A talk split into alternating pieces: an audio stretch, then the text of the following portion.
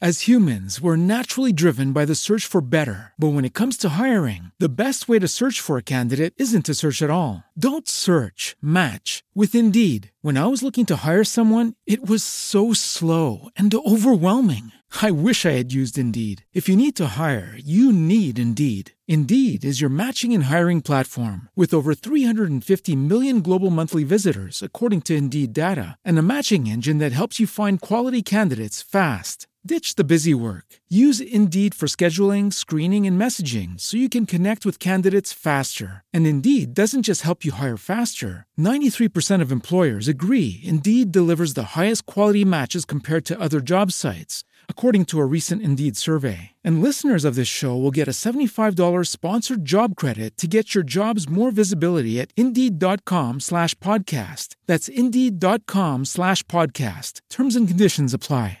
Hey guys, it is Ryan. I'm not sure if you know this about me, but I'm a bit of a fun fanatic when I can. I like to work, but I like fun too. It's a thing. And now the truth is out there. I can tell you about my favorite place to have fun. Chumba Casino. They have hundreds of social casino style games to choose from with new games released each week. You can play for free anytime, anywhere and each day brings a new chance to collect daily bonuses. So join me in the fun. Sign up now at ChumbaCasino.com. No purchase necessary. VGW. Void were prohibited by law. See terms and conditions. 18 plus.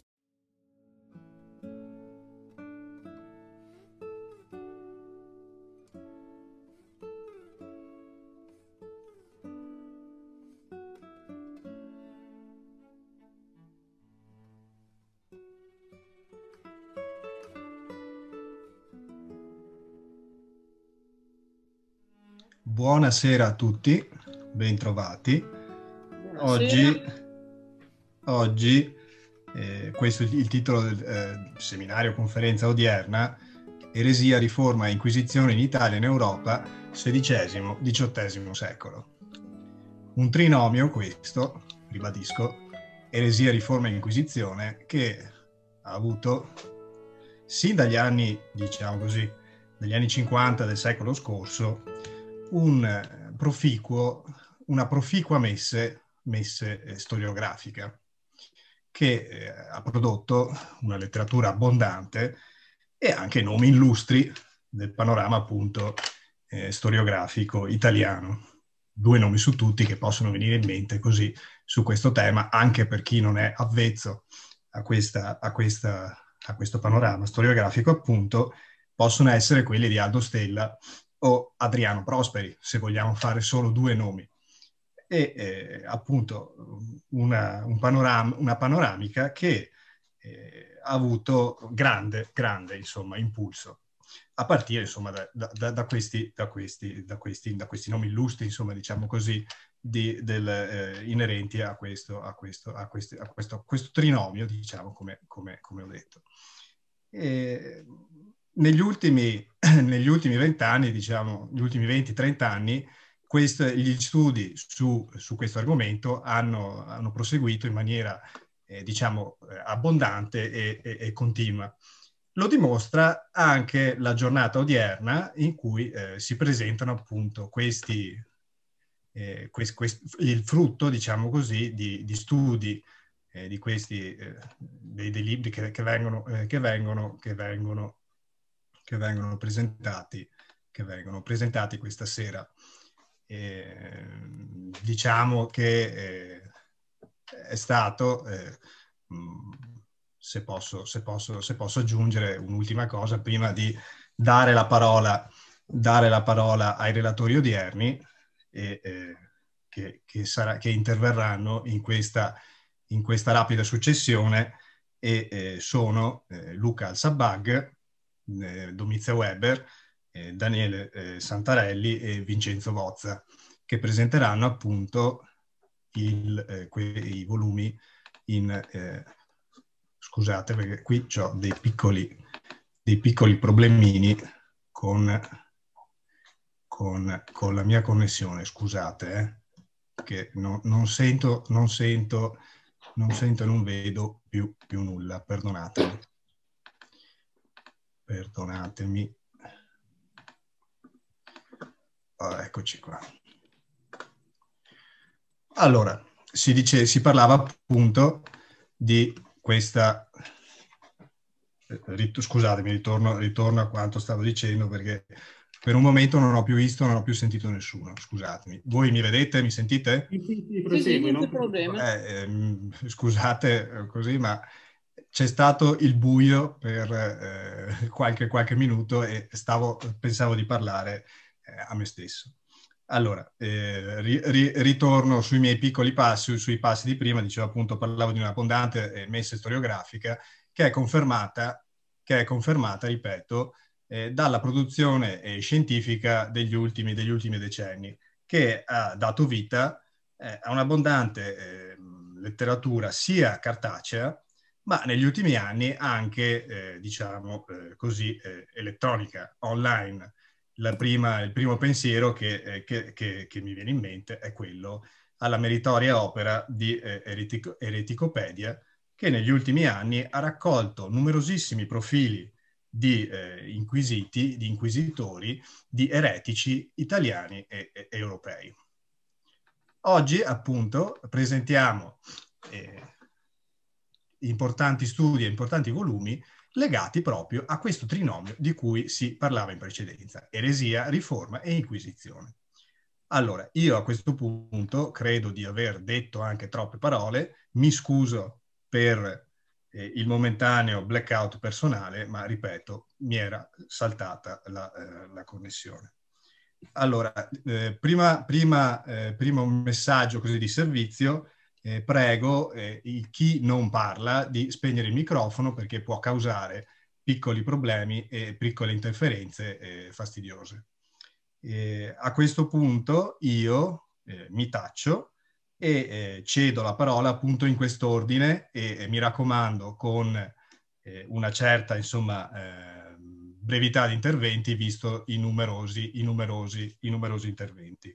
La scaletta, il programma prevede il primo intervento eh, di eh, Luca Al-Sabbag, se non sbaglio, poi in rapida successione Domizia Weber e Daniele Santarelli, in chiusura Vincenzo Vozza una decina di minuti, un quarto d'ora a testa, non di più, per non togliere spazio poi alla parte principale della, della, diciamo così, della serata, che è la discussione con chi eh, vuole eh, porre delle domande, e credo saranno anche molte, visto insomma l'ampiezza eh, de, della eh, tematica storiografica eh, che viene eh, trattata in questa sede.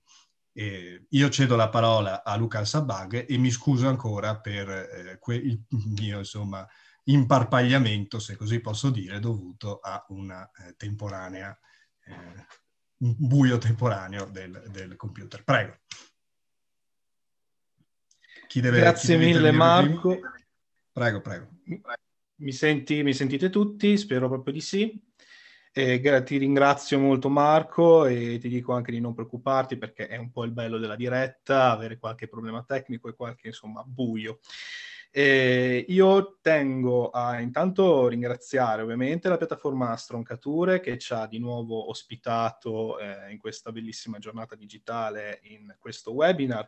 E ci terrei in realtà anche a eh, ringraziare il dottorato di ricerca in studi internazionali dell'Università eh, degli Studi L'Orientale di Napoli e anche il Centro Interdisciplinare di Studi Immagini e Confini, CISMEC, eh, dell'Università Solo Casa eh, di cui qui abbiamo come ospite oltretutto la professoressa Vittoria Fiorelli. E detto questo, eh, vado insomma a esporre una piccola, diciamo, introduzione più che altro e eh, vado col dire che la tecnologia che entra nello studio delle discipline umanistiche segue sempre eh, di fatto una percezione gaussiana che va dagli innovatori che credono insomma di essere entrati in un nuovo e florido periodo in cui tutto deve essere ripensato, a chi invece pone un j'accuse alla stessa, eh, colpevole di far crollare le fondamenta su cui si basa la formazione dello studioso umanista, oltre che la sua presenza in biblioteche o istituti di conservazione. Eh, preoccupazioni e aspettative, intellegibili e proficue, però solo nel momento in cui coesistono criticamente, non devono sviare però il focus dai reali oggetti dei nostri studi, cioè le fonti e le loro contestualizzazioni.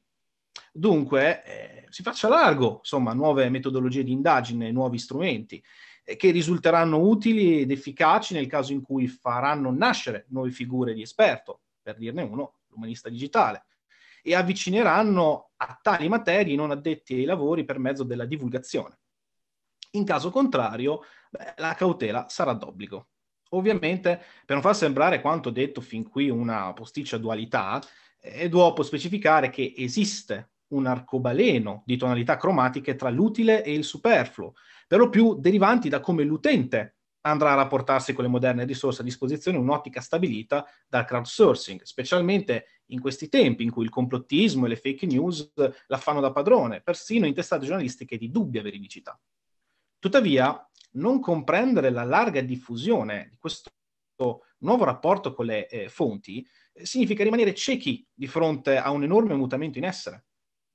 La costante digitalizzazione del materiale cartaceo e non solo, l'aumento dei prodotti born digital, per esempio le riviste online, e la loro libera circolazione nel web, l'open access, insomma, per intenderci, oltre ad aver rivoluzionato le modalità di gestione e conservazione dei metadati, hanno posto la priorità sull'indagine online per qualunque oggetto di ricerca. Ricerca che poi dovrà essere sviscerata ed estesa nelle sedi scientifiche appropriate, ma che non può non considerare il web come preliminare e complementare agli studi scientifici. Il XXI secolo è, ora come ora, il periodo storico probabilmente più florido per quanto concerne la fruizione immediata alle informazioni. Se in passato per svolgere una qualsiasi ricerca eh, bisognava fidarsi a tomi enciclopedici di considerevoli dimensioni e mole, oggi possiamo dire in un certo senso di avere tutto lo scibile umano nel palmo della nostra mano. Internet e i mezzi per accederci, quali computer, tablet, smartphone, hanno rivoluzionato non solo il reperimento di notizie in tempo reale su un determinato argomento, ma persino, come precedentemente specificato, lo stesso modo di fare ricerca. Numerosi siti web hanno raccolto un ingente quantitativo di nozioni delle più svariate materie di studio, da quelle di stampo scientifico e matematico a quelle di stampo umanistico, attualmente appellate col nome di Digital Humanities. Filosofia, letteratura, filologia, storia stanno iniziando in Italia, forse con un leggero ritardo eh, rispetto ad altre nazioni, a rapportarsi con il mondo digitale grazie allo sforzo di ricercatori di nuova generazione, spinti da una grande passione per i loro studi, da una enorme ambizione a spiccare dall'anonimato accademico. In questo panorama scientifico si inserisce, come giustamente diceva Marco, il progetto web Ereticopedia e il suo dizionario di ereci dissidenti inquisitori nel mondo mediterraneo.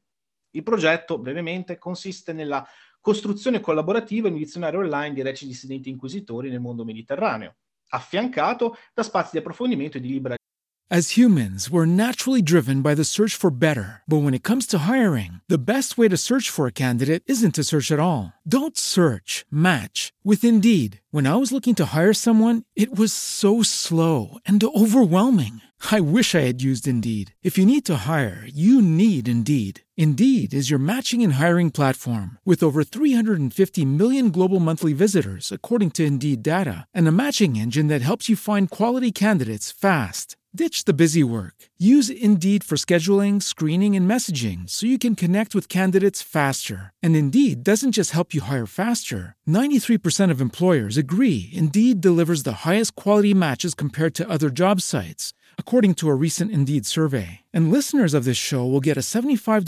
sponsored job credit to get your jobs more visibility at Indeed.com slash podcast. That's Indeed.com slash podcast. Terms and conditions apply.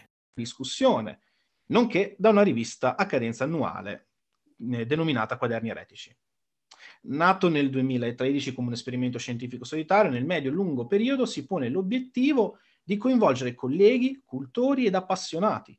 L'impulso è stato quello di costruire un organismo che possa svilupparsi autonomamente e liberamente con un carattere permanente di work in progress, senza una struttura predefinita, predeterminata, e senza una direzione centrale che stabilisca rigidamente i contorni dell'opera. la pubblicazione online eh, sembrava oltretutto la migliore soluzione tecnica sia per garantire diffusione e visibilità, sia per il carattere e le non comuni potenzialità della formula adottata, che favorisce la discussione e la collaborazione tra utenti desiderosi di mettere in comune e a disposizione le loro conoscenze, le loro passioni e i loro interessi, che potranno intervenire in ogni momento sulle voci per migliorarle e anche aggiornarle. Il progetto ha quindi una struttura, per così dire, evolutiva, che lo contraddistingue dalla struttura rigida e statica dei normali prodotti dell'industria editoriale ed accademica. Le pubblicazioni online stanno infatti lentamente diventando una nuova frontiera della ricerca umanistica e nel nostro caso della ricerca storica rapportata alla divulgazione scientifica. La storia raccontata da esperti ad amatori della disciplina e cultori della materia. In poche parole, Digital Public History.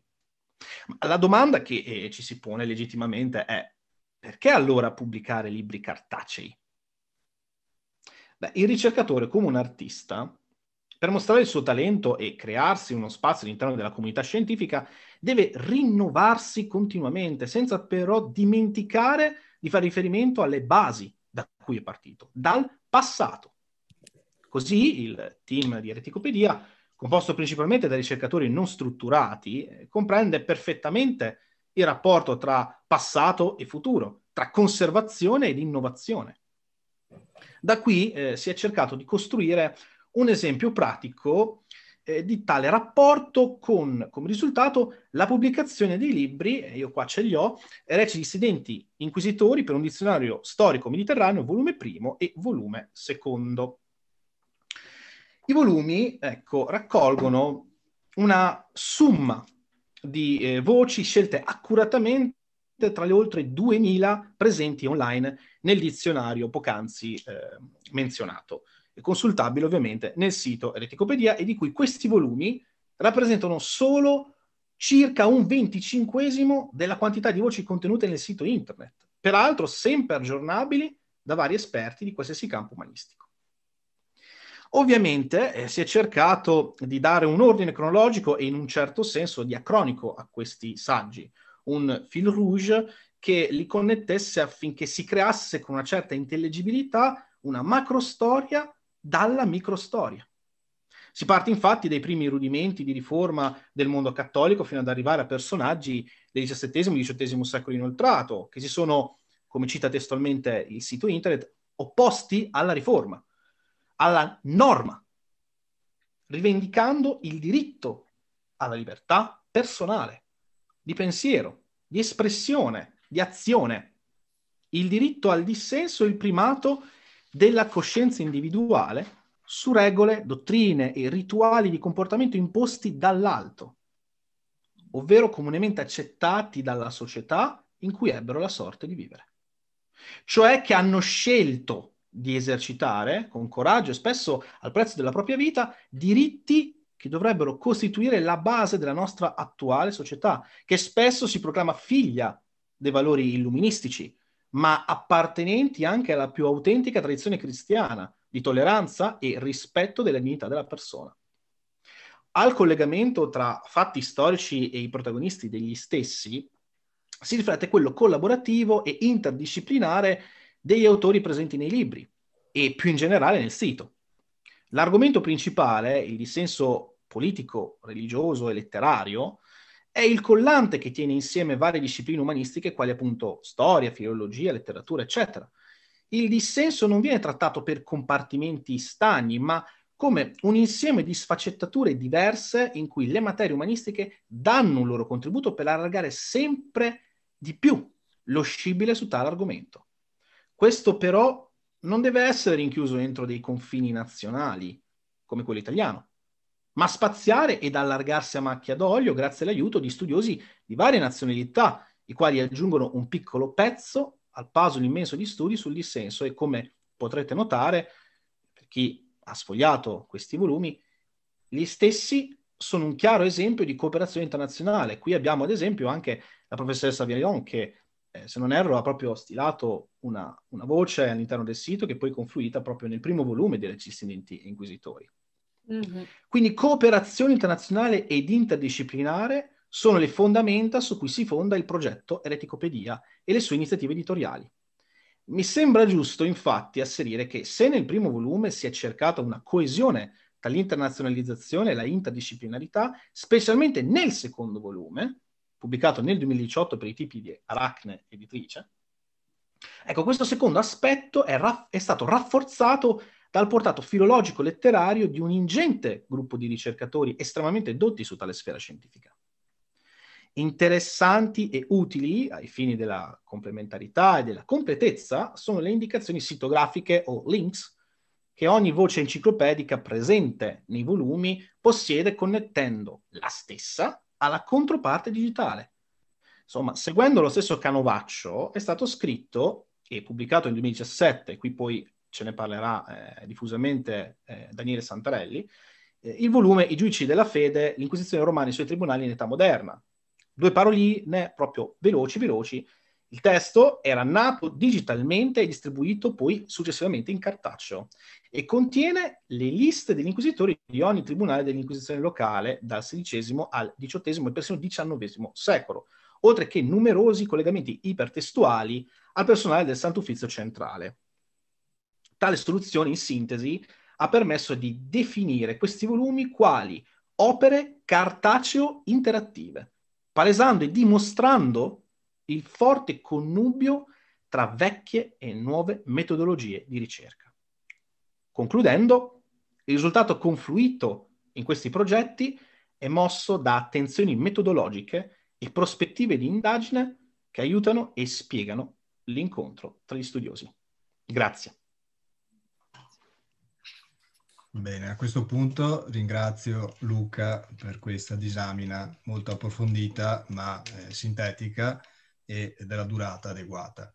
Io a questo punto cedo la parola a Domizia Weber e a Daniele Santarelli raccomandando ancora il, le, il rispetto dei tempi. Grazie.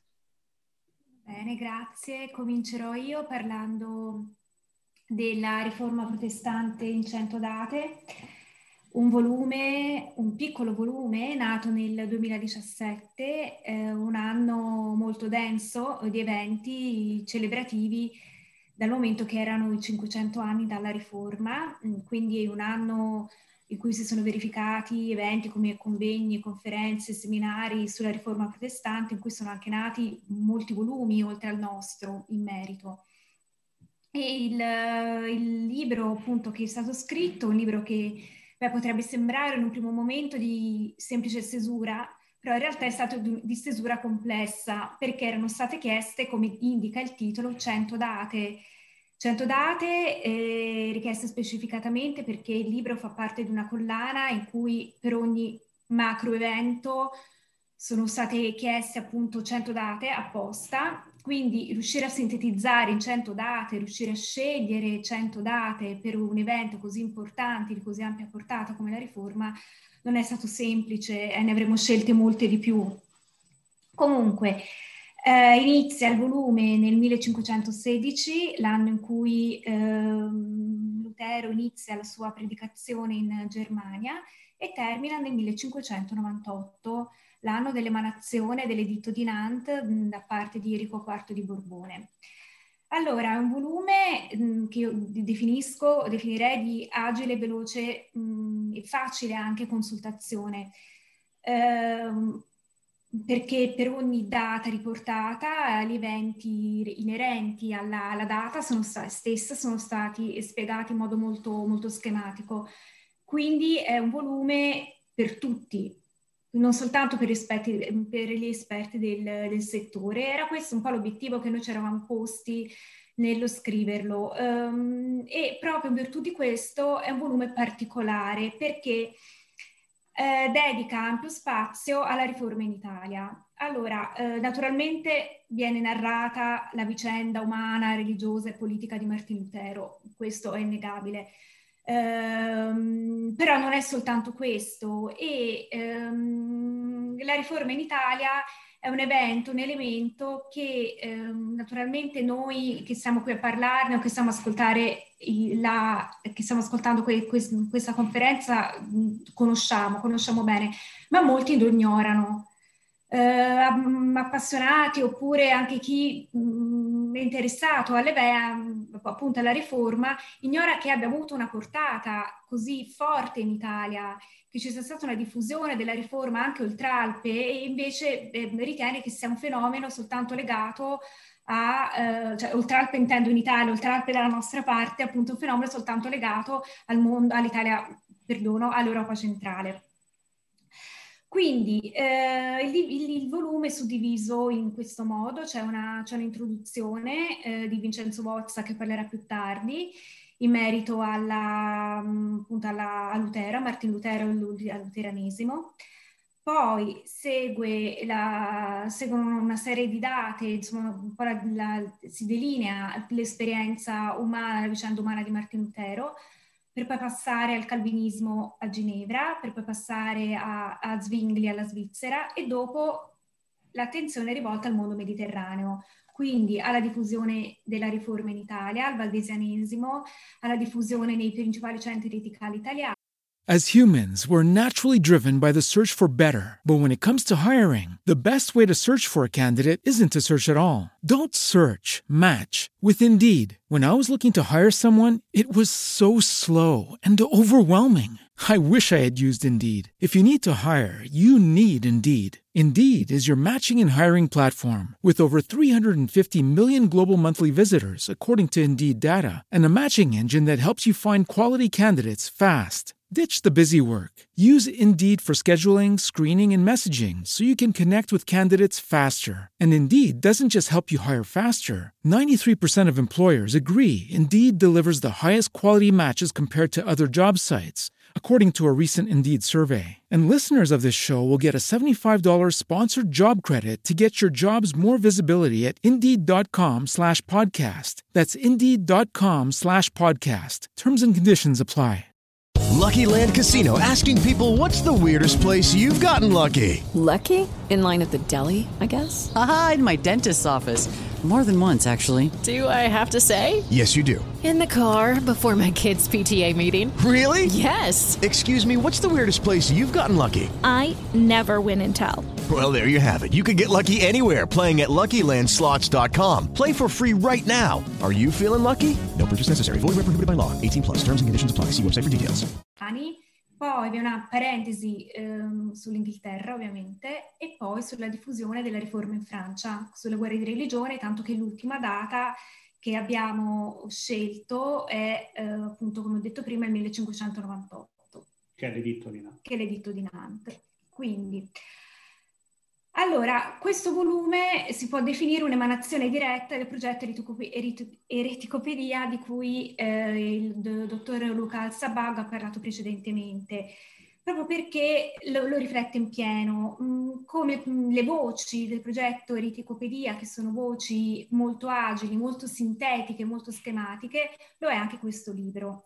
Soprattutto il progetto Ereticopedia è un progetto open access ed è per tutti, non è soltanto per gli esperti, per gli studiosi.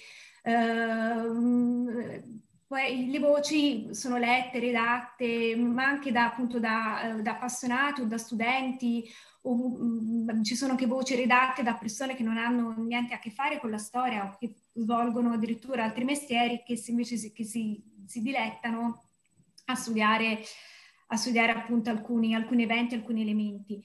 E ehm, quindi volevamo che anche il libro fosse un, fosse un volume proprio per tutti quanti.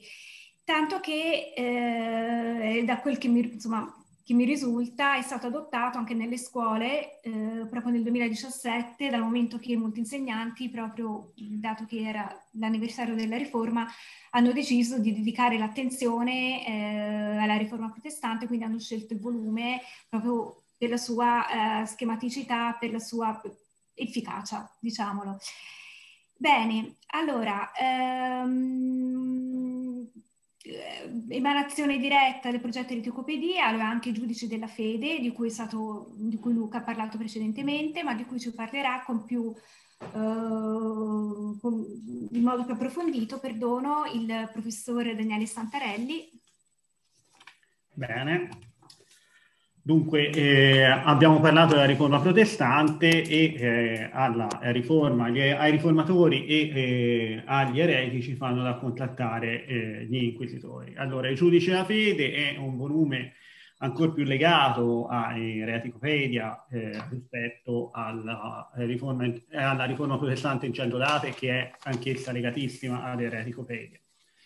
È un volume che, eh, la cui storia dimostra anche eh, quanto eh, un approccio eh, collaborativo alla ricerca eh, possa risolvere eh, problemi. Ehm, L'Inquisizione romana è stata oggetto di studi importanti a partire soprattutto dagli anni 80, poi negli anni 90 è uscito uno studio importante come il Tribunale della Coscienza di Adriano Prosperi, Mancava tuttavia un, mancavano tuttavia le liste ma, delle cronotassi degli inquisitori delle sedi locali eh, del Sant'Uffizio. E io eh, mi ero accorto di questa mancanza e, e mi sono chiesto, ma dato che le fonti ci sono, perché la cosa non è ancora stata fatta? E eh, un'altra mancanza era um, ai tempi in cui io eh, ho iniziato diciamo, a raccogliere le liste degli inquisitori, eh, un'altra mancanza riguardava eh, le, le, liste dei cardinali membri della congregazione del Santo Uffizio, mancanza che è stata sopperita da un lavoro eh, magistrale di Hermann eh, Schwed che eh, ci ha aiutato a compilare questo volume di cui eh, vi sto parlando. Allora, io posso raccontare la storia proprio per dimostrare l'efficacia della ricerca collaborativa. Io ho iniziato a eh, redigere queste liste nell'ambito, stavo costruendo un database eh, che si appoggiava sul sistema di gestione delle informazioni storiche elaborato a Lione che si chiamava, che si chiama tuttora SIMOC, Système Modulaire de Gestion delle Informazioni Storiche. Poi queste liste sono state intercettate da un uh, studioso eh, e appassionato polacco che si chiama Tomasz Karikowski, che aveva iniziato a collaborare con Ereticopedia, che nel frattempo era già nata, e lui ha detto ma perché non facciamo, non le mettiamo dentro Ereticopedia, anche se la finalità primaria era un'altra, e quindi si sono costruite queste liste.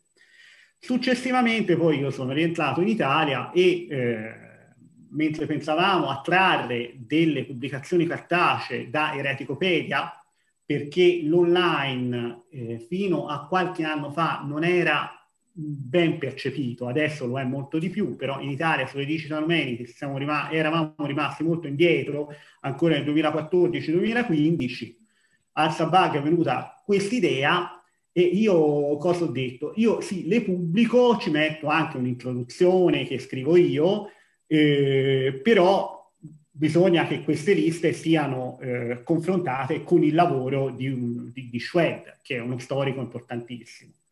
E quindi eh, Luca Azzabag si è fatto eh, un po' di pendolarismo tra casa sua in provincia eh, di Reggio Emilia e casa di Schwed in eh, provincia di Parma e questo ha permesso alle liste di eh, completarsi. E quindi questo senza questo diciamo, sforzo da parte di Luca Zabag e senza l'aiuto di Schwed io non avrei mai pubblicato in cartaceo queste liste perché io ritenevo che esse potessero essere pubblicate in un database aggiornabile oppure in un, in un sito eh, come Ereticopedia. Poi questo libro realizza anche un'efficace e funzionale sinergia tra cartaceo e eh, digitale. Su Eretico Penia infatti c'è un repertorio degli inquisitori e delle sedi inquisitoriali, Luca forse può condividere eh, lo schermo, e eh, che eh, è legato strettamente al volume eh, I giudici e la fede. Infatti il repertorio degli, degli, inquisitori, e anzi è molto più ampio, diciamo, è una sezione trasversale di Ereticopedia che è online dal maggio 2013 che è in continua fase di aggiornamento ed espansione propone una navigazione mirata per serie di voci articolate o più brevi schede biografiche riguardanti personaggi che operarono al servizio dell'Inquisizione romana, ma non solo romana. E ci sono anche delle sezioni dedicate all'Inquisizione eh, spagnola, all'Inquisizione portoghese. Allora, forse puoi zoomare un po' di più, puoi ingrandire un po' lo schermo del tuo computer. eh, possiamo far vedere che oltre alle liste, alle cronotassi dei, um, degli inquisitori locali, sì, eh, puoi andare, puoi scendere sotto e, e far vedere diciamo, l'elenco. Abbiamo una cronotassi dei cardinali membri della congregazione del Sant'Uffizio, che puoi aprire diciamo, in un'altra finestra che fu elaborata da me limitati, limitatamente al periodo dal 1542 fino eh, al 1642-44 più o meno, con l'aiuto di Francesco Veretta quando io eh, lavoravo a Lione e poi è stata completata eh, a Valencia io l'avevo redatta anche prima che uscisse diciamo, il volume di Schwed sul, sul, eh, sul XVI secolo e poi è stata completata grazie sempre al già citato Carricoschi. Qui abbiamo la cronotassi degli inquisitori in un'unica pagina, cardinali inquisitori generali dal 1542 fino al 1965, quando c'è stata la riforma della congregazione del Sant'Uffizio che eh, ha cambiato nome e, e, e ha assunto e il, una denominazione diversa, mantenendo alcune funzioni e però molte perdendole.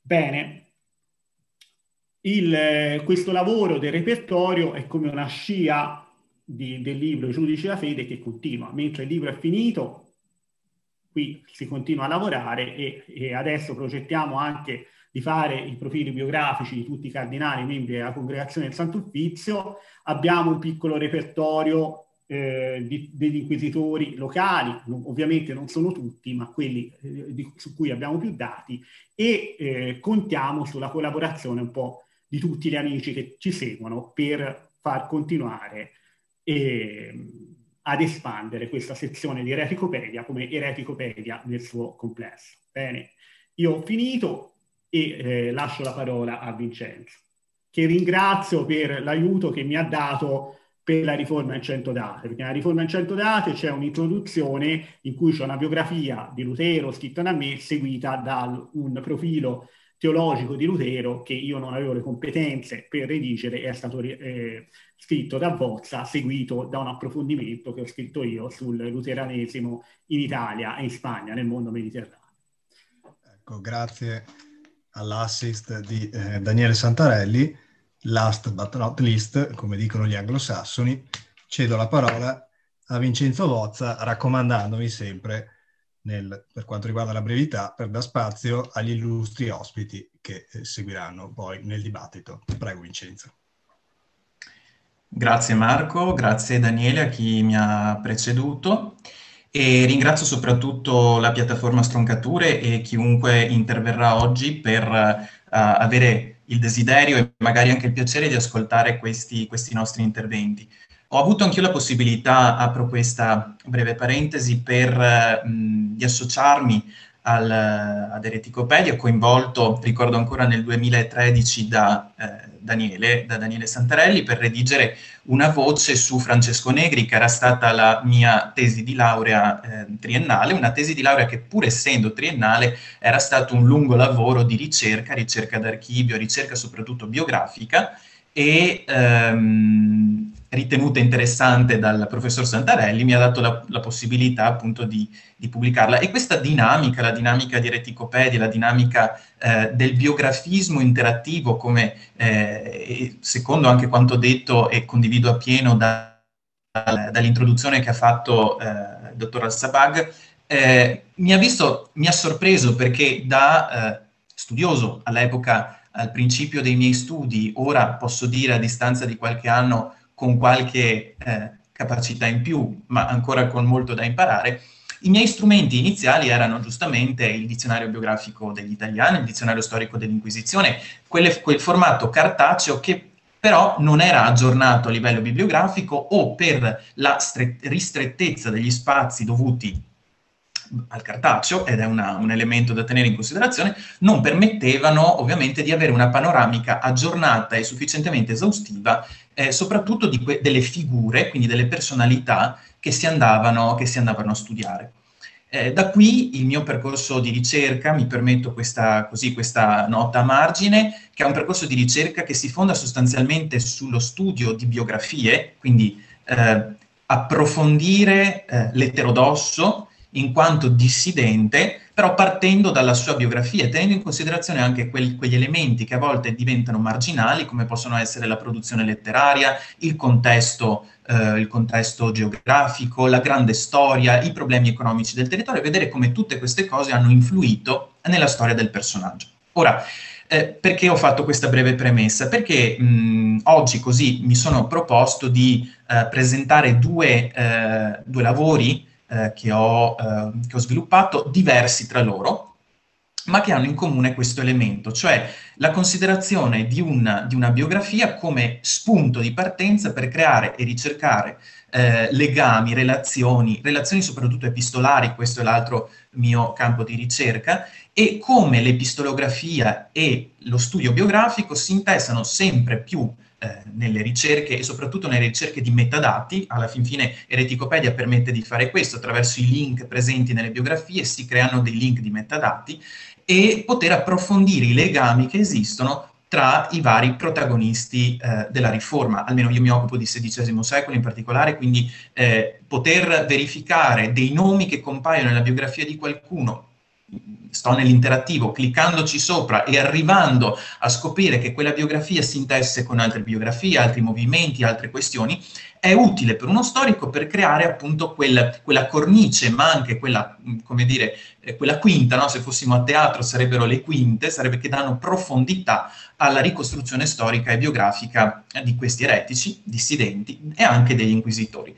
Eh, sappiamo che anche gli inquisitori sicuramente con la, lo- con la, lettura e la possibilità di conoscere sempre più il mondo della riforma qualche volta possono aver ceduto all'eterodossia, ma questo è un argomento di, sul quale non entro in questo momento. Ora, di chi vi voglio parlare brevemente? Vi voglio parlare di eh, Pierpaolo Vergerio, vi mostro, mh, questa è una pubblicazione che, eh, recente di un'antologia di testi di Pierpaolo Vergerio che ho curato e, ehm, e l'altro volume pubblicato per le edizioni Clori, che sono eh, dirette e che vedono nel comitato scientifico appunto anche eh, il professor Santarelli, la dottoressa Weber e il dottor Sabag, ehm, la biografia di Valentin Krautwald, un uh, eterodosso eh, slesiano, dal mio punto di vista ovviamente di eh, ricercatore non lo ritengo un eterodosso, però anche su questo possiamo discutere, e che cosa hanno in comune? Che cosa hanno in comune? Loro sono state due, due figure che si sono mosse ai margini di eventi importanti della grande storia. Valentin Krautwald eh, è in un certo qual modo il melantone di Caspar Schwenfeld, un radicale spirituale slesiano, secondo la dicitura di Williams, il famoso libro, nota ricerca del 1962 di, di, di Williams, eh, ovvero di un movimento che ha tenuto insieme tutta la radicalità eh, del, della riforma, eh, estremizzando, portando all'estremo determinati, eh, determinati concetti teologici.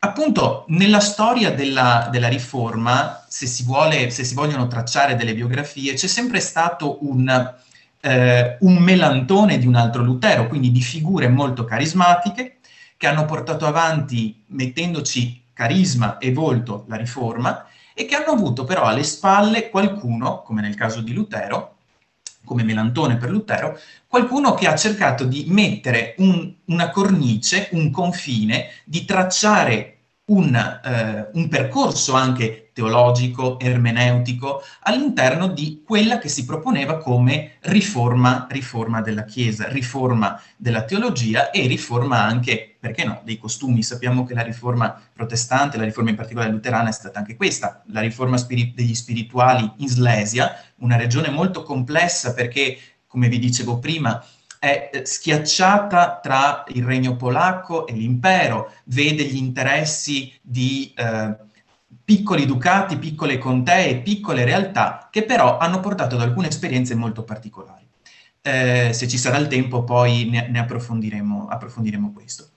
Eh, questa, diciamo, la, la, comunità che si crea eh, di credenti che si, che si, crea attorno a Valentin Krautwald, alla predicazione di Krautwald e alla predicazione di Schwenfeld, che era il capo carismatico di questa, di questa comunità, era convinta che esistesse una Chiesa degli eletti e questa Chiesa degli eletti era fatta di tante piccole eh, figure che erano anche molto attive nella Repubblica di Venezia dell'epoca. Questo per me è il gancio perché eh, questa comunità di, eh, questa piccola comunità di spirituali in Slesia finanziava economicamente e mandava cibo e mandava carta, penne, vestiti nelle galere veneziane dove l'Inquisizione faceva il suo, faceva il suo dovere, verrebbe da dire.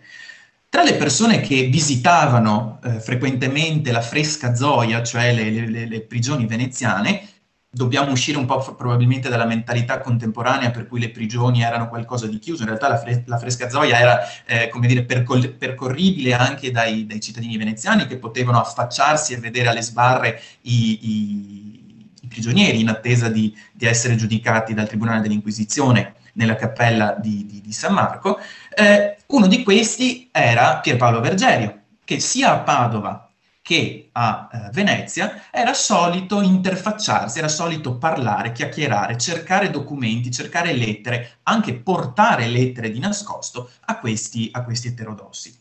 Eh, Pierpaolo Vergerio fa, eh, fa un racconto eh, molto bello nel catalogo dei libri proibiti, quindi un suo commento al catalogo dei libri proibiti del Dalla Casa, in cui racconta la vita e la biografia di molti di questi eretici, secondo la, ovviamente secondo la prospettiva cattolica, che a noi oggi sfuggono. Sono veramente delle piccole biografie, dei piccoli apostrofi nella grande storia della Riforma, ma che diventano interessanti perché il Vergerio, un grande comunicatore, eh, devo dire la verità, eh, così è stato definito da, dalla storiografia più recente, ma soprattutto dalla storiografia inglese, penso a Marian Orwell che, che, studia, che, che ha studiato questo fenomeno e alla quale io mi sono appoggiato molto, ovvero della scrittura, della rapida scrittura in volgare o in latino di eh, storie, biografie, a volte anche mirabolanti, con l'aggiunta di, eh, di elementi o fintamente mistici o fintamente eh, cronachistici, per decorare, per mandare in giro e soprattutto per convincere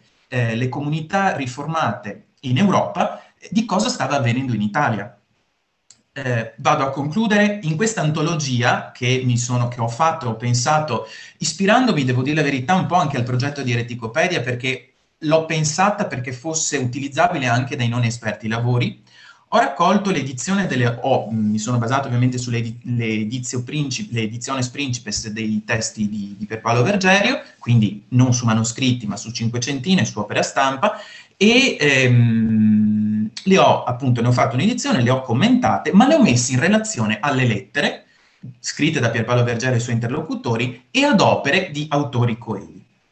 Um, devo dire la verità che quello che è emerso è la, mm, come dire, un, uno scrittore ante litteram di dizionari biografici, ma soprattutto un grande esperto di marketing che ha saputo, permettete così di attualizzare i termini, ma anche per incuriosire, per incuriosire chi ci ascolta, che ha saputo manipolare sapientemente, non a livello di fake news, ma ha saputo manipolare sapientemente queste biografie e i fatti da lui vissuti nella sua contemporaneità, restituendo interessantissimi profili consegnandoci titoli di libri, titoli di opere oggi perdute, ma confrontati con opere, oserei dire, più scientifiche già all'epoca, scopriamo come la penna del Vergerio sia stata una penna giornalisticamente e, eh, come dire, mh, interessante nel saper costruire, costruire la cornice della riforma. Stando a, stando a, quanto raccontato da Vergerio, la riforma in Italia sarebbe stata veramente qualcosa di molto più eroico, di molto quasi una Gerusalemme liberata. Sappiamo che è stato molto diverso, e, però lui doveva vendere il suo prodotto. Ecco, vi ringrazio dell'ascolto. Bene, grazie Vincenzo. Perfetto, direi anche per quanto riguarda la tempistica molto stretta. A questo punto direi si può aprire il dibattito, se tutti siete d'accordo, se, non avete nu- se i tre relatori principali non hanno nulla da aggiungere, direi che si può dare eh, il via al dibattito coinvolgendo chi fino ad ora è stato in silenzio e ha ascoltato queste interessantissime eh, eh considerazioni. Chi vuole, chi, vuole, chi vuole, intervenire per primo? Gli interventi in successione del, um, eh, della professoressa Vittoria Fiorelli, eh, poi del professor Luigi Robusti e poi della professoressa Marie Viallon. Perfetto, allora il suggerimento di Daniele diciamo, Santarelli, prego. Che sono i discussant che commentano diciamo, quello che hanno detto i relatori. E poi dopo ci sarà il, il dibattito eh, diciamo aperto al, al, pubblico, alle domande che possono essere fatte sia sulla chat qui su Zoom sia sulla chat di Facebook per chi segue solo eh, segue su Facebook e non segue su Zoom. Perfetto, grazie Daniele per la precisione. La parola ai Discussion.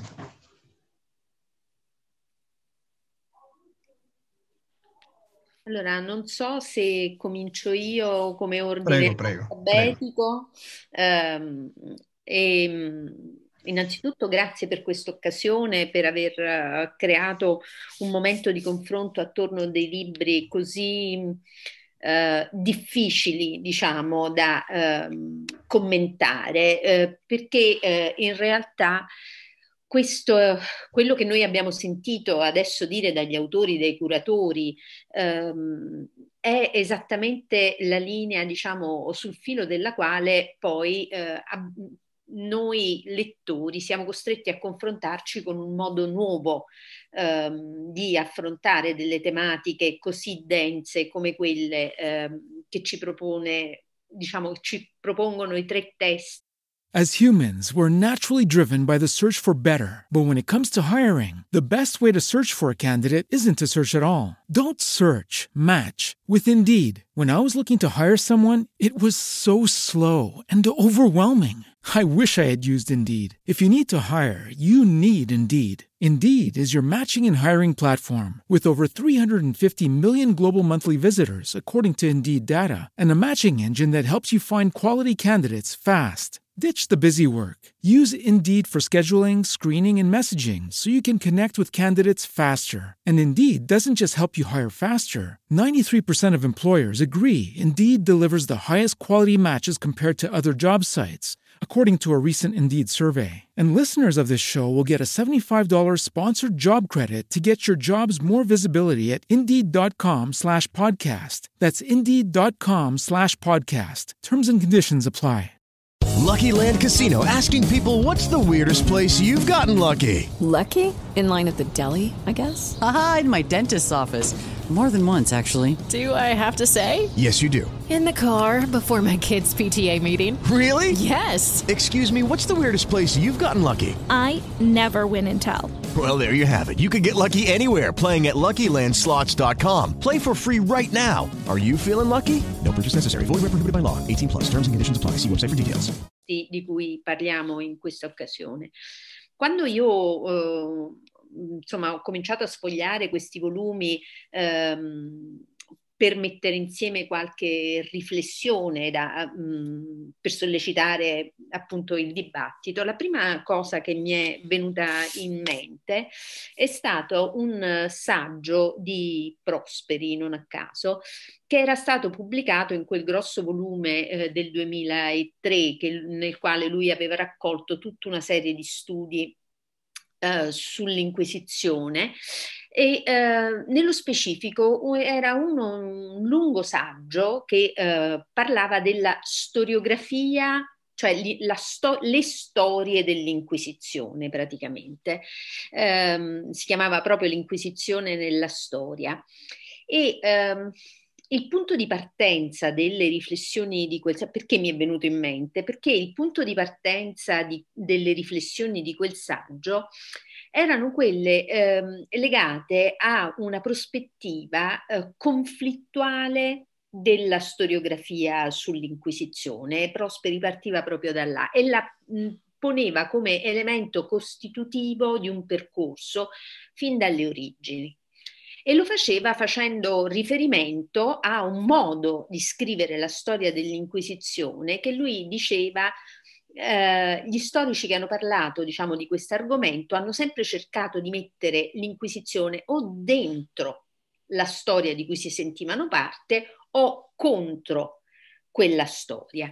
E quindi una storiografia, come dicevo, eh, conflittuale e nello stesso tempo ampiamente divaricata. E lui partiva da due eh, personaggi, metteva diciamo all'origine di questa, queste storie dell'Inquisizione eh, il uh, Luis de Paramo come diciamo sostenitore della linea inquisitoriale e quindi stiamo parlando di un inquisitore spagnolo che pubblica la sua opera eh, nel Cinquecento e come diciamo linea contraria eh, a questa, eh, lui poneva questa, questa, opera di Philip van, van, van Limborg, scusatemi ma le eh, pronunce sono sempre complesse, eh, che è del 1692, che è molto più tarda perché la eh, storia è, è l'inizio di una storiografia contro che è quella eh, successiva alla possibilità della consultazione di tutta una serie di documentazioni, ma non è questo che ci interessa. Perché mi è venuto in mente questo saggio? Perché già eh, in quella eh, trattazione Prosperi sottolineava come la storiografia sull'Inquisizione è una storiografia che ha sempre cercato di mettere insieme prosopografie e che ha avuto sempre la difficoltà fin dalle origini di trovare la documentazione per cui ha, ha costruito poi um, dei, um, degli antenati, diciamo, teologici nei testi sacri addirittura. Vent'anni dopo, eh, più o meno, cioè quando si sono fatte le eh, celebrazioni, di, diciamo così, per il ventennio di apertura dell'archivio della Congregazione per la Dottrina della Fede, l'allievo di Prosperi, cioè Vincenzo Lavenia, partiva esattamente da là e lamentava, dopo quasi un ventennio, l'assenza di... Eh, veri pro, de, di pubblicazioni che dessero proprio il quadro del completo, approfondito eh, del, degli uffici, dei funzionari, dei cardinali e di quanto diciamo abbiamo discusso fino di una parte delle cose che abbiamo discusso fino a questo momento. Uh, questo perché lo dico? Perché effettivamente questo è un bisogno che gli studiosi, i ricercatori, hanno, avere la possibilità di, un, ehm, di accedere a dei repertori che eh, costituiscano proprio um, la cassetta degli attrezzi sulla quale lavorare nella, nella ricerca d'archivio, nella ricostruzione storiografica, è uno dei bisogni continui. E, um, la, la, possibilità di accedere a queste notizie in un modo molto veloce, come eh, intende fare il progetto di cui ci ha parlato Daniele, cioè eh, Ereticopedia, che diventa una sfida, eh, diciamo, ehm, non tanto sulle linee storiografiche, perché non ha nessun eh, interesse e intenzione di entrare eh, sul piano della discussione storiografica, ma proprio come eh, esperimento ovviamente di collaborativo, come, come si diceva prima, ma soprattutto eh, partecipato. Partecipato che eh, vuol dire anche ehm, offrire una tipologia di ehm, schede, diciamo una schedatura ehm, veloce e in continuo aggiornamento, che è il prodotto non soltanto, ormai eh, Luca all'inizio parlava di digital humanities, ora le digital humanities sono una cosa molto complicata perché non, non sono semplice la semplice disponibilità sul web di notizie come può essere questa, ma lui appunto diceva questo all'inizio. È invece molto più interessante vedere come ehm, la, uh, le nuove generazioni di studiosi, di studiosi abitu- che escono dagli archivi, di studiosi che sono abituati a misurarsi con la ricerca, con l'approfondimento e con il confronto con le fonti, ma anche con la storiografia sulle tematiche che trattano, eh, si possa tramutare in una strumentazione agile che non pretende di essere esaustiva, sul piano della discussione dei contenuti e dei riferimenti storiografici, ma che fornisce un elemento non soltanto nozionistico, perché voglio dire, eh, ce l'ha detto prima mh, parlando di questo libricino eh, sulla riforma, non c'è niente di più difficile che fare le sintesi, cioè fare una scelta di, siano date o notizie, ma restare in una dimensione di sintesi e di completezza insieme prevede una competenza non soltanto sull'argomento, ma proprio sui metodi, sui metodi della ricerca, sui metodi della lettura delle fonti, sulla capacità di confrontarsi con la discussione critica. Ora, io penso che un uh, filone storiografico ricco come quello dell'Inquisizione, che uh, a partire, uh, diciamo, dagli anni Ottanta, come si diceva, ha avuto una proliferazione di ehm, pubblicazioni, di apertura di linea di ricerche, di maestri, eh, di approfondimenti, è una cosa difficilissima perché è un campo da un lato molto affollato, dall'altro molto selettivo, diciamo. Quindi è un elemento, eh, confrontarsi con questa uh, dimensione è uh, uh, l'apertura di un percorso di grande complessità. Io credo che eh, confrontarsi con le sollecitazioni eh, generazionali, senza parlare di eh, rottamazioni ovviamente, è un elemento di, eh, di grande ricchezza perché consente di innovare probabilmente li, i linguaggi innanzitutto, ma i linguaggi sono anche eh, strutturali quando si parla eh, di ricerca e di approfondimento, quindi poter utilizzare aperture e chiavi eh, linguistiche e di attraversamenti disciplinari, aperture di cronologie e di dimensioni spazio-temporali che altri metodi ci sottopongono è un elemento di grande eh, interesse. Ed è un elemento che eh, vive della continua possibilità di aggiornamento, cioè quello che eh, succede su Ereticopedia, e che diventa una grandissima sfida quando dal web si passa poi alla pagina stampata perché quello è un momento veramente di grandissima complessità. E forse io eh, penso, a parte questi, questi libri eh, di cui abbiamo parlato prima, che sono molto agili e, e sintetici, ma effettivamente i due volumi eh, che sono stati pubblicati scegliendo, diciamo, eh, dalle moltissime voci eh, di Ereticopedia ci forniscono proprio chiavi inter- scegliere alcuni filoni che non sono soltanto di spazio e di tempo, ma aggregare eh, tematiche de- significa anche definire cosa era ortodosso e cosa era eretico nel senso, nella percezione ovviamente. E quindi significa anche dare una eh, chiave di lettura eh, importante e soprattutto l'apertura delle cronologie, cioè ci sono delle voci molto tarde, mentre in genere gli studi inquisitoriali tagliano dei periodi eh, molto legati alla fase iniziale delle attività inquisitoriali e noi sappiamo bene che dalla metà del Seicento in poi l'inquisizione cambia pelle, cambia attività, cambia prospettive.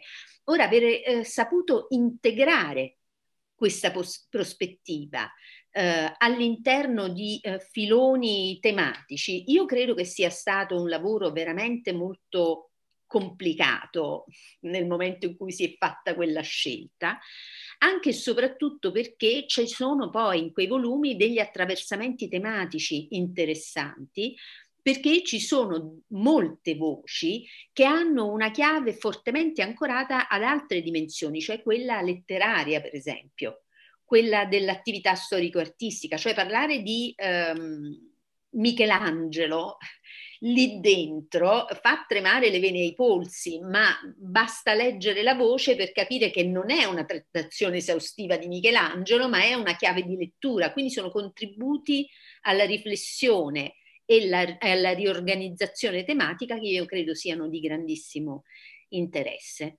Ma mi taccio perché non vorrei poi, magari poi nella discussione possiamo riprendere qualche cosa. Grazie. Bene, se vuole intervenire a questo punto la professoressa. Beh, avevamo detto che parlava prima il professor, professor Robuschi. Allora Luigi, prego. Riattivato l'audio. Eh, mi sentite tutti, sì.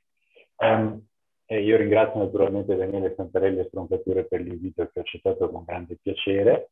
E, naturalmente eh, dico alla, all'amico eh, Marco Bottanella che da ora che se dovessi malauguratamente sforare è autorizzato a, a, tirarmi dietro qualcosa come si fa nelle migliori conferenze internazionali, eh, iniziando con cose di carta e poi procedendo a cose sempre più pesanti, virtualmente parlando.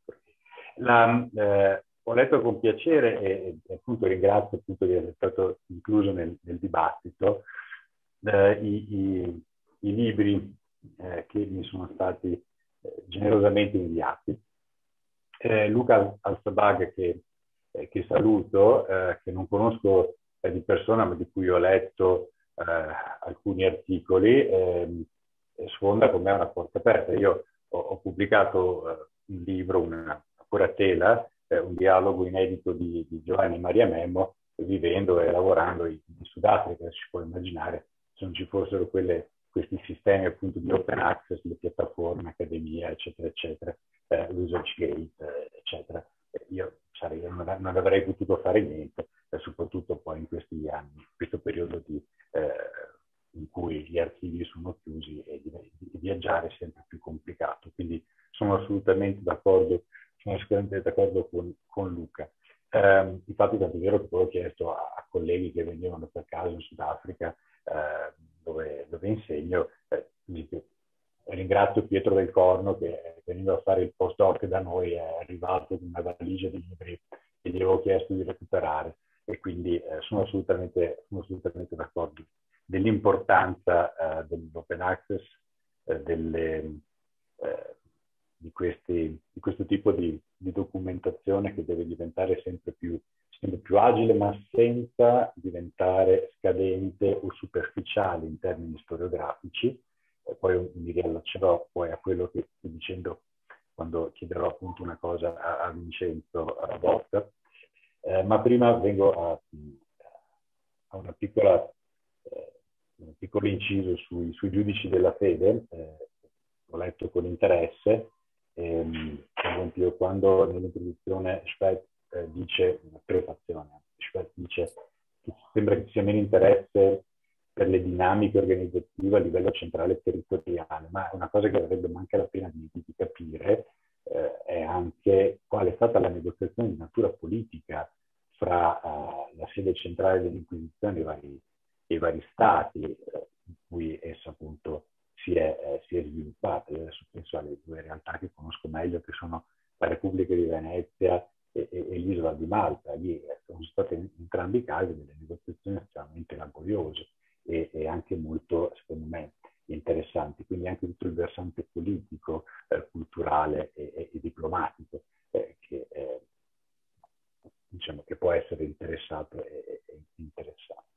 E, venendo poi ehm, anche il, eh, il, libro di Daniele, di Domizio, il professor Daniele Santarelli di Domizio Vede, la, la riforma protestante in centrodate è, si, si, inserisce in quel filone che, devo dire, eh, sta avendo molto successo, è molto interessante, eh, tipo eh, la storia del mondo in cento oggetti, di queste, eh, queste cose, eccetera, eccetera, che eh, lungi dall'essere superficiali creano, creano, creano quel, diciamo, un legame fra, eh, diciamo così, l'entità e un percorso storico-storiografico che, è, che sia diacronico che sincronico e quindi è molto interessante. Secondo me ha anche a che fare un po' con col dibattito intorno alla global history, se non eh, mi viene in mente ad esempio all'opposto quel 1492 di Ernesto in cui eh, esamina tutto quello che è successo globalmente nel 1492 poi creando tutti i collegamenti con, altri, con altre dinamiche insomma quindi eh, in tutti i discorsi che si possono naturalmente sviluppare. E venendo, eh, cerco di essere molto sintetico, e, e, e venendo infine eh, a, al, al, lavoro, eh, ai due lavori di Vincenzo eh, Votta, eh, io devo dire che per, per il mio studio sul, appunto sul memo mi sono trovato più, più vicino in termini di interesse personale a, all'antologia vergeriana. Peraltro ho letto con, con, con, affetto la prefazione della professoressa Malavasi che, che ho conosciuto personalmente insieme anche a, a Marco negli anni padovani e quindi è fatto molto piacere eh, leggere, insomma, fa, fa, parte di quella scia di, di maestri che abbiamo avuto, Antonio Rigon, Beppe Gullino, Egidio Ivetic, con cui so che anche eh, Luca ha pubblicato, Federica Ambrosini, soprattutto Achille Olivieri, eh, che anche che, che Daniele ha conosciuto eh, benissimo e, e cui naturalmente eh, sono tutti e due dispiaciuti eh, per la sua recente eh, dipartita. Dicevo, Vergerio, questa antologia vergeriana è interessante e mi offre lo spunto per una, per un, una, piccola, una piccola e brevissima, eh, piccola e brevissima inciso. Cioè, si è discusso molto di fonti eh, oggi ed è una cosa è importante chiaramente. Eh, le fonti primarie, eh, cioè i trattati eh, e naturalmente le fonti d'archivio, eh, sono un patrimonio fondamentale che ci guidano assolutamente tutti.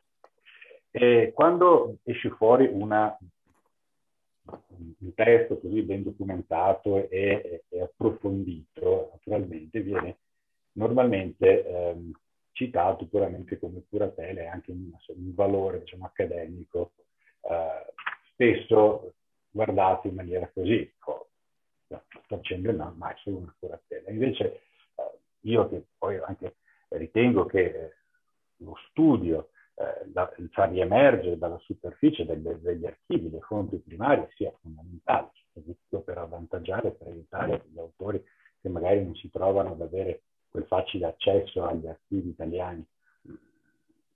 Che ha per esempio Luca e lo stesso Vincenzo e Marco, eccetera, eccetera, eh, il fatto di, cioè, anche se magari nel futuro l'introduzione di Vincenzo eh, sarà, diciamo così, antiquata per uno che la leggerà eh, fra 30 anni, è comunque la documentazione messa a disposizione eh, di Vergello aiuterà naturalmente a a continuare un dibattito storiografico che è di primaria importanza. Ed è una cosa che io anche dico ai, ai colleghi più giovani, eh, l'utilizzo e l'importanza di far emergere istituzioni critiche di fonti primarie eh, per lo studio e un approfondimento delle materie che eh, ci sono comuni è, a mio modo di vedere, di fondamentale importanza e non bisogna assolutamente perdere l'opportunità, proprio in termini di, diciamo così, di un mondo che, si, che diventa sempre più veloce, non bisogna però fare in modo che questa velocità vada a discapito di una seria, profonda analisi su delle fonti primarie che naturalmente auspico verranno sempre più rese disponibili eh, e, eh, e analizzate. Ecco, con questo io ho cercato di stare, stare nei tempi, non mi è arrivato dietro niente né di reale né di virtuale da, uh, da dal nostro moderatore, quindi io posso presumere di, uh, presumo di aver coperto molto rapidamente le cose che volevo dire e lascio la parola alla, alla collega, la professoressa uh, Viaglione. Grazie. Come, come ha anticipato Luigi, che è stato bravissimo ed è stato nei tempi, Perfetto, passo la parola a questo punto alla professoressa Viagliò. Allora, io volevo ehm, ringraziare perché i giudici della fede l'ho già utilizzato una, un paio di volte perché mi mancava il nome di, dell'uno dell'altro. Chi è stato inquisitore a Cremona a tale data? L'ho trovato e boh, ho rimpianto un po' di non avere una lunga scheda su tutto il, il lavoro di questo personaggio, ma comunque già l'inizio del filo di Arianna c'era ed è importante.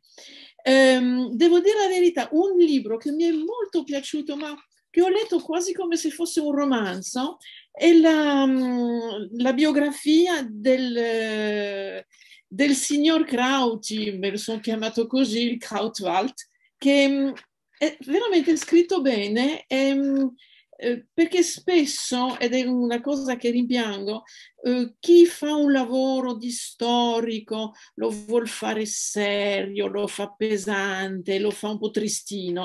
Invece lì c'è veramente un personaggio che vive ed è, è, una cosa molto interessante e fa vivere non soltanto l'uomo, ma tutto un periodo, tutta una, eh, soprattutto in questa zona in cui non si capisce mai bene chi regna, dove, quando, il territorio suo. Il re di, non so, Brig, eh, no, non era re, era duca, duca di Brig. E dove si trova Brig? E, e, e fin, qua, fin, grande, fin, mm, qual era la dimensione di questo ducato? E, e l'importanza politica e il peso religioso. Insomma, tutto questo mondo lì diventa um, vivo ed è qualcosa di molto interessante perché io trovo che ha, eh, ha parlato nelle, eh, nel, nel, nel, nelle, esposizioni iniziali, si è parlato della modifica del, dei modi di fare ricerca, però c'è una cosa che va, secondo me, conservata ed è una moneta con due facce, la parola piacere. Piacere di chi fa il lavoro e se fatto bene, piacere di chi legge e dopo va a studiare. E lì con questo... Mm, As humans, we're naturally driven by the search for better. But when it comes to hiring, the best way to search for a candidate isn't to search at all. Don't search, match with Indeed. When I was looking to hire someone, it was so slow and overwhelming. I wish I had used Indeed. If you need to hire, you need Indeed. Indeed is your matching and hiring platform with over 350 million global monthly visitors, according to Indeed data, and a matching engine that helps you find quality candidates fast. Ditch the busy work. Use Indeed for scheduling, screening, and messaging so you can connect with candidates faster. And Indeed doesn't just help you hire faster. 93% of employers agree Indeed delivers the highest quality matches compared to other job sites according to a recent Indeed survey. And listeners of this show will get a $75 sponsored job credit to get your jobs more visibility at Indeed.com slash podcast. That's Indeed.com slash podcast. Terms and conditions apply. Hello, it is Ryan, and I was on a flight the other day playing one of my favorite social spin slot games on ChumbaCasino.com. I looked over the person sitting next to me, and you know what they were doing? They were also playing Chumba Casino. Coincidence? I think not. Everybody's loving having fun with it. Chumba Casino is home to hundreds of casino-style games that you can play for free anytime, anywhere, even at 30,000 feet. So sign up now at ChumbaCasino.com to claim your free welcome bonus. That's ChumbaCasino.com and live the Chumba life. No purchase necessary. VGW. Void prohibited by law. See terms and conditions. 18 plus. Questo, questa biografia di, di Krautsveld eh, veramente è, è, un successone perché um, si, si vede che è piaciuto e si rende piacevole. E penso che siamo tutti noi insegnanti, dunque dobbiamo sempre pensare, io penso sempre in, in virtù di questo, che dobbiamo dare voglia ai nostri studenti di fare ricerca e non accontentarsi, come troppo spesso, di andare a fare l'ennesima tesi su uh, De Luca, perché quello lì è pubblicato in, nei, nei, in libri facili da, da, da, da, leggere, e dare voglia di andare a cercare, a rovistare cartacee malmesse, puzzolenti, umide, macchiate, cose forse un po' disgustose certe volte, ci sono degli archivi che proprio fanno schifo, ma malgrado questo c'è un piacere di andarci, c'è un piacere di sviluppare questo e c'è anche il piacere di avere trovato la cosa che nessuno sapeva e che fa da, da chiave a tutto un sacco di altre indagini da fare. E penso che lì, con questo tipo di libri, si fa un lavoro che può dare voglia ai nostri ragazzi, ai nostri studenti di andare avanti. E mi sembra una cosa fondamentale perché siamo in Francia come in Italia ricercatori e insegnanti e soprattutto insegnanti.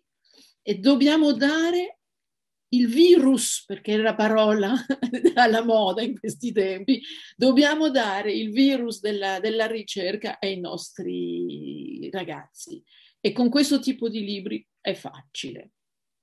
Allora, ovviamente ci sono, è, è, è vero che il libro sui um, giudici della fede dà poca voglia, perché lì è, uno, è un manuale, è uno strumento, no, non, è, non, ha lo stesso fine, non, la, non ha lo stesso, la stessa meta, ma comunque deve essere il piacere, mi sembra la cosa fondamentale. Si può modificare i modi di fare ricerca. Io ho iniziato ricerca quando neanche esistevano i computer. Io mi ricordo dei tempi che si facevano delle schede do, con dei buchi e con l'ago da, da, mm, per uh, lavorare, il ferro del... Eh, si, faceva, si poteva infilare in certi buchi e tirare così un pacco di schede relative a Venezia, poi l'altro pacco le cose eh, relative a Parma o che so. Era un metodo antiquato, un metodo che medioevale. Adesso sono con la, la ho pubblicato, ho fatto online, ho fatto, ma quello che bisogna conservare è il piacere e la voglia di andare avanti. Perché le difficoltà, gli ostacoli sono numerosi. Se non c'è il piacere all'inizio, ci si ferma. E credo che se siamo riusciti a fare qualcosa perché il piacere l'abbiamo sempre tenuto. Allora, il piacere. Ho avuto piacere, per esempio, a partecipare alla, brevemente con una schedina o due alla, al sito di eh, Ereticopedia. Ah, una domanda. Alcuni di voi dicono ereticopedia e altro ereticopedia. Qual è quello giusto? Beh, diamo la parola al, dire, a chi ha fondato questa... Al padre, al, quindi, al padre, al padre putativo dell'opera, quindi a Daniele Santarelli. Io, io, ho sempre detto Ereticopedia, però accetto anche l'altra dizione. A me viene che... in mente la ciropedia di Senofonte, eh. dice ciropedia, quindi Ereticopedia. Eh. No, no, perché era una domanda che... Anarcopedia, esiste. E... Il padre fa scuola. Eh. Secondo me si può dire in entrambi i modi. Io non ho, diciamo, non, non ho suggerimenti particolari, diciamo. Scriviamo alla crusca, scriviamo alla crusca e chiediamo. sì, sì, ma faccio una domanda innocente, eh? non volevo no, no, creare problemi. Ecco, tutto lì. Se posso, se posso an- mi scusi professoressa, se posso intervenire anch'io, eh, forse la dizione più corretta potrebbe essere ereticopedia, proprio dall'encyclopedia, e allora uno dice, beh, forse effettivamente questa comunanza anche di suoni potrebbe, e di pronunce potrebbe essere utile e, e giusta, però insomma sì, ha, il padre putativo giustamente l'aveva chiamato Marco Bolzonella, non ha ecco preferenze. Mm-hmm. Io personalmente lo chiamo ereticopedia, però sì, sì, appunto, ho sentito delle cose diverse. Wikipedia. Mm? Wikipedia la chiamano tutti eh, con, con l'accento, quindi non lo so. No, no, io faccio la domanda perché mi ha interpellato il fatto delle, delle, delle le diversioni, di, le divergenze piuttosto di, di, di, di pronuncia. Ecco, lascio un po' di spazio perché ma, ci manca un quarto d'ora soltanto per... Bene, grazie professoressa. E eh, riprendendo le sue ultime parole, insomma, è sempre, è sempre bello sentire che se c'è un fil rouge che ha unito tutti questi interventi, riprendendo le parole dei, di, dei nostri vecchi maestri, nulla è storia, sine archivio. E quindi, insomma, da questa piccola giornata emerge, insomma, ancora l'attualità di questo, di questo, di questo, di questo assunto direi che adesso possiamo passare, e sondo anche eh, il padre putativo dell'opera, Daniele Santarelli, se possiamo avviare il dibattito finale. Eh, Daniele, tu cosa, cosa dici? Sì, eh, se c'è qualcuno fra gli spettatori qui su Zoom che, vuole, che, ha, che ha delle osservazioni o domande, noi eh, siamo eh, a disposizione. Eh, oppure, insomma, possono anche utilizzare la chat, io ora non sono esperto perché qui il, noi siamo ospiti di Nunziante Mastroria, col quale io, io con Stroncature e la sua creatura collaboro da un po', da, da settembre dell'anno scorso e mi sono sempre trovato benissimo, è uno strumento meraviglioso che si occupa eh, che apre una finestra su, sulle scienze umane e sociali proprio molto, molto ampia, passa da, diciamo, dalla storia del pensiero politico e dall'attualità politica stessa fino alla, alla storia medievale, moderna o anche antica, e, e la storia della letteratura, filologia, filosofia, filosofia politica, storia dell'arte, eccetera, eccetera. E che è un'iniziativa che invito anche a sostenere perché eh, l'abbonamento costa meno che l'iscrizione a una società scientifica e secondo me anche molto più utile di tante società scientifiche che sono attive in, in Italia e in Europa. E, ehm, sui giudici della fede io ehm, diciamo, insisto ancora su questo diciamo, legame con Ereticopedia eh, per cui diciamo, noi abbiamo voluto fare un libro molto sintetico con delle semplici liste, però su Ereticopedia sta crescendo proprio il repertorio degli inquisitori, per cui basta, eh, se uno trova un nome, diciamo, eh, può cercare su, eh, sul dizionario di Ereticopedia se c'è la voce su questo personaggio e trova qualche info basilare. Di questi inquisitori in molti casi si sa, eh, si sa molto poco. E, diciamo, è stato importante intanto fare eh, questo strumento contando diciamo, sullo sviluppo poi che dal 2017 alla pubblicazione di Il giudice fede è stato anche importante di questo repertorio ehm, di inquisi- degli inquisitori e dei sedi inquisitoriali che eh, comprende anche Medioevo e diciamo eh, età contemporanea perché eh, la lista dei cardinali inquisitori arriva fino al 1965 per esempio e, eh, e, quindi io li invito veramente a, a consultare questo repertorio online e, a, eh, e, anche a proporre delle voci perché abbiamo bisogno soprattutto per il 700-800 eh, per quanto riguarda i cardinali inquisitori. Sono stati biografati tutti fino al, eh, fino alla fine del 600, ci manca 700, 800 e 900, l'invito che io mi, mi sento di fare per, se ci sono settecentisti, ottocentisti all'ascolto. Bene. Chiedo all'annunziante se ci sono, diciamo, se c'è qualcuno, cioè se, se, qualcuno vuole intervenire può scriverlo in chat e annunziante c'è una domanda dove? Chattare? No, ah, no, eh, no, è un'osservazione. Eh, si può intervenire anche con l'audio se, se, se c'è qualcuno che preferisce prendere la parola.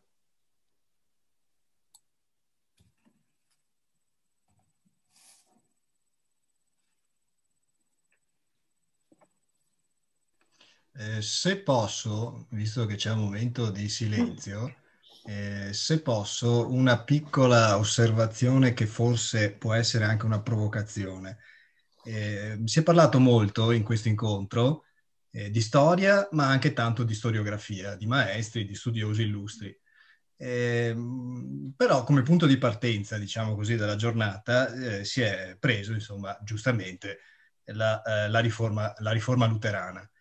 Se però penso ai tre secoli precedenti, godono di una ampia storiografia e maestri illustri, un nome su tutti, il professor Grado Merlo.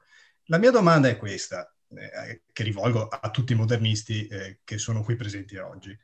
C'è un punto d'incontro tra medievisti e modernisti nel campo degli studi sull'eresia, oppure sono due mondi che, eh, come dire, procedono in maniera parallela senza, senza toccarsi e poi, se sì, quali, quali studiosi eh, hanno magari influenzato le ricerche eh, dei modernisti eh, inerenti proprio al tema eh, dell'eresia. Ma penso che è una... La differenza tra eh, l'eresia nel Medioevo non è l'eresia nel 500, nel 600, perché la Chiesa stessa aveva, era cambiata. Dunque l'eresia non era più la stessa, non sono gli stessi strumenti e non sono gli stessi punti che fanno eresia. E quindi sono fondamentalmente due, due mondi che, che, che che procedono in, su strade parallele. Diciamo. L'Inquisizione è stata fondata per lottare contro i catarri. Certo. No. Si è voluto abbinare, avvicinare i catari e eh, i riformati in genere. per esempio ci sono i lavori di uh, Gabriele Odisio che ha lavorato molto su questo, questo campo. Però è un po' un tira e mena, non funziona perché la società non è la stessa, la società non, non, non funziona nello stesso, te, nello stesso modo. Dunque, è come gente che fa un confronto tra Dante e Calvino, insomma, non funziona. Se posso intervenire per, uh, appunto perché mi, mi, mi, sollecitava la professoressa con questa, quest'ultima cosa che ha detto, eh, ovvero Dante Calvino, e, e quindi rilancio, rilancio, un po' con, con un po' di storiografia, eh, con un po' di storiografia valdese e soprattutto per quanto è stato pubblicato poi dalla, dalla casa editrice claudiana eh, fin dalle sue origini. C'è stato un, un importante padre, almeno per, per, per gli studi che, che, faccio, che, ho fatto e ai quali mi riferisco, che è eh, padre della storiografia della Riforma, eh, Emilio Comba, che con eh, i due volumi eh, dei nost- nostri protestanti, il primo volume eh, ovviamente eh, va prima della riforma, la seconda parte invece vuole essere la riforma nel Veneto e nell'Istria, quindi eh, in particolare nella Repubblica, eh, lui riesce a trovare, riesce a condurre, ovviamente in una chiave fortemente ideologica e confessionale, ovviamente l'appartenenza alla Chiesa valdese lo aveva in questo senso molto orientato ad utilizzare la storiografia anche come un elemento pastorale, parliamo ovviamente 1895-1897, e eh, però in, in, come dire, in, uh, ritrova un fil rouge tra, um, ad esempio, tutto ciò che ha tentato di fare la Chiesa e gli uomini cosiddetti spirituali, eh, da, ovviamente lui ritrovava anche in un, eh, come dire, eh, in un Dante, eh, in un Arnaldo da Brescia, come i prodromi di una riforma che poi si è eh, attualizzata in figure di riformatori, di riformatori in particolare riformatori locali. E, ehm, ed è molto interessante perché poi ovviamente prendendo eh, volumi che, e studi che hanno, eh, che hanno avuto un'eco un po' diversa, quelli ovviamente sempre più contemporanei, tipo ad esempio Valdo Vinè con la storia dei Valdesi, eccetera, si è voluto ritrovare per alcune eh, specifiche aree, ad esempio quella delle Valli Valdesi, eh, eccetera, eccetera, una continuità che è stata ricostruita con dei continui ustron proteron, quindi la, la, comunità valdese nel Cinquecento, che nel Sinodo di Champollion ritrova le proprie origini, in, come dire, in quasi origini mitologiche, geografiche nel passato valdese, però eh, ricostruisce e mh, mm, modifica la stessa percezione storiografica del proprio passato che gli storici oggi stanno con fatica, ma credo anche con molto interesse, cercando di ricostruire. E quindi si consegna alla storiografia molto più contemporanea, quasi mi sento di dire eh, di, di, questo 2020-2019, ci sono state molte pubblicazioni in merito, riconsegna una sicuramente eh, più lucida, ehm, un, uno sguardo più lucido sulla differenza tra cos'era il valdismo e sicuramente il eh, catarismo delle origini, però non si può fare a meno di verificare che le abitudini, la teologia, la pastorale, l'ermeneutica del Cinquecento valdese ha risentito profondamente dell'idea che essi stessi avevano del loro passato. E io lo trovo interessante perché poi l'adesione, è come dire, nella nella cultura, eh, nella cultura delle, delle, delle, delle, Valli Valdesi, nella cultura in generale eh, anche contemporanea, un riferimento, lei diceva prima Dante Calvino, un riferimento al calvinismo che non è mai stato, per ragioni anche eh, anagrafiche, di Valdo di Lione, però viene, si crea questo putpurri eh, storiografico che va, a fondare, fondare un'identità e credo che questo sia molto importante considerarlo quando si fanno ricerche anche su, su storici e storiografie sorpassate, come ovviamente quella di Comba. Non, non, è più, Comba non è più il titolo che si mette, se non per ragioni appunto di studi storiografici, come riferimento, come riferimento diretto alla, a piedi pagina, ecco mi verrebbe da dire.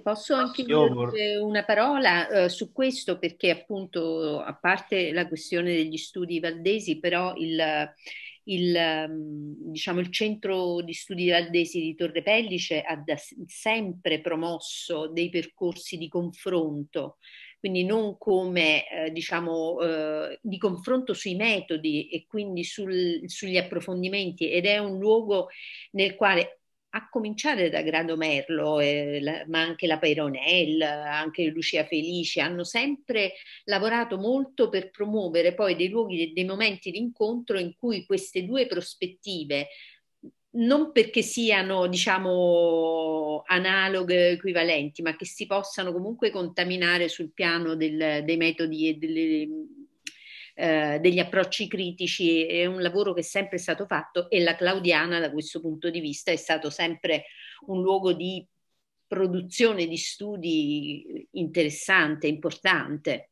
anche per eh, i modernisti. Mm-hmm.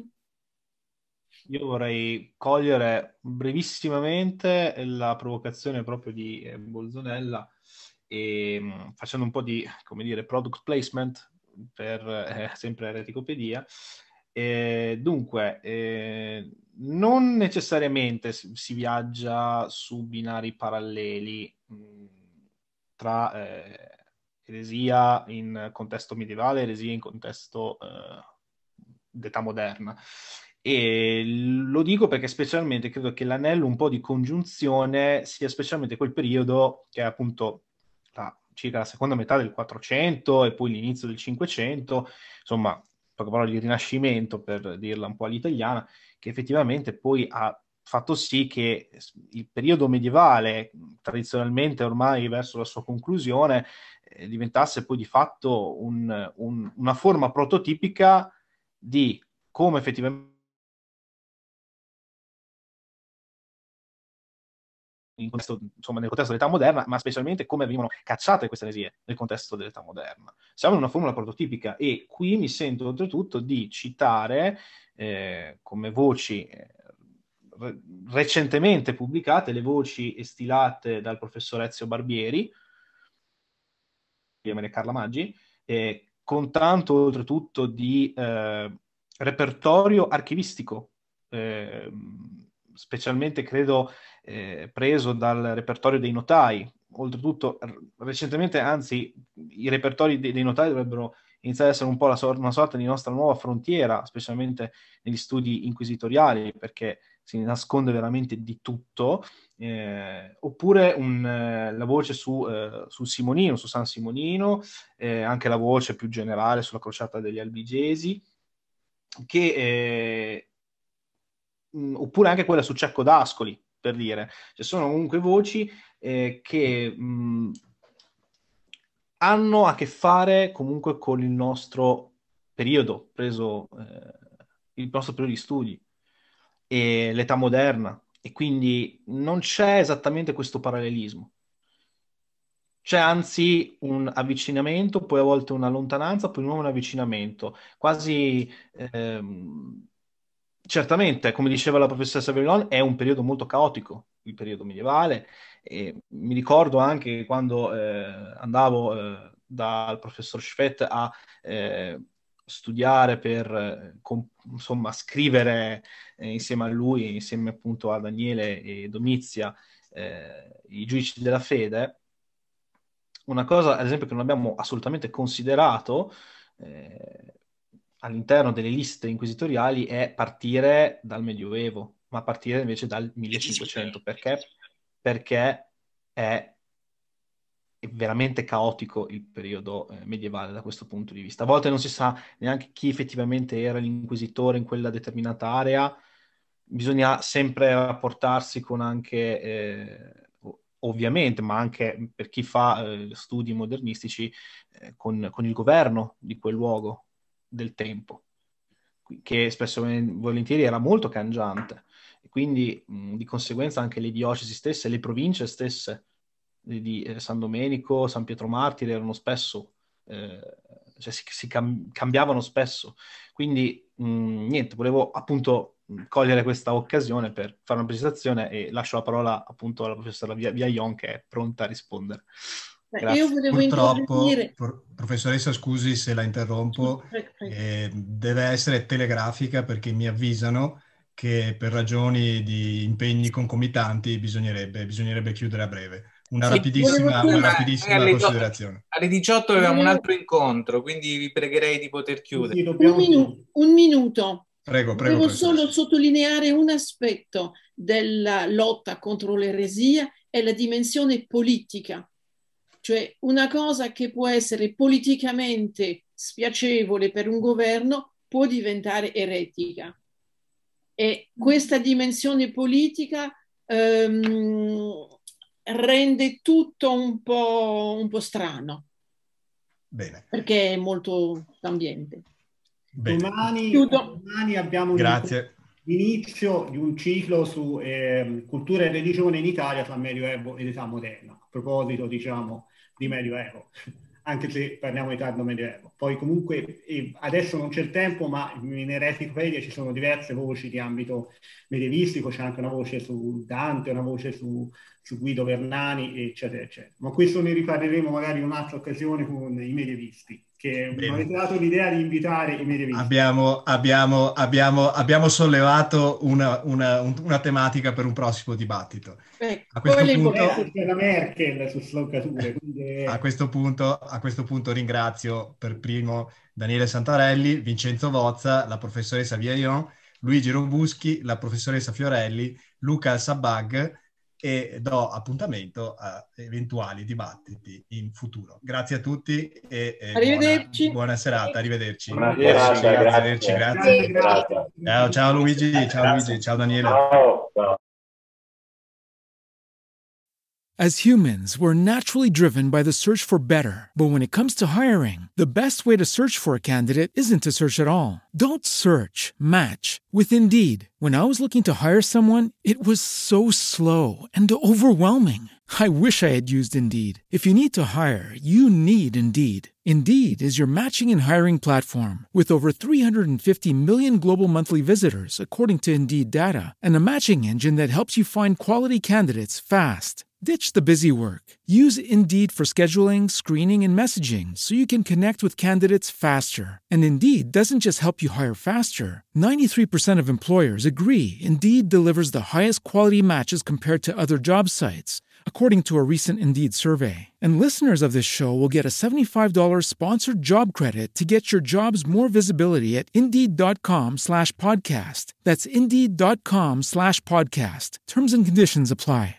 Hey guys, it is Ryan. I'm not sure if you know this about me, but I'm a bit of a fun fanatic when I can. I like to work, but I like fun too. It's a thing. And now the truth is out there. I can tell you about my favorite place to have fun Chumba Casino. They have hundreds of social casino style games to choose from, with new games released each week. You can play for free anytime, anywhere. And each day brings a new chance to collect daily bonuses. So join me in the fun. Sign up now at chumbacasino.com. No purchase necessary. Group. Void were prohibited by law. See terms and conditions. 18 plus.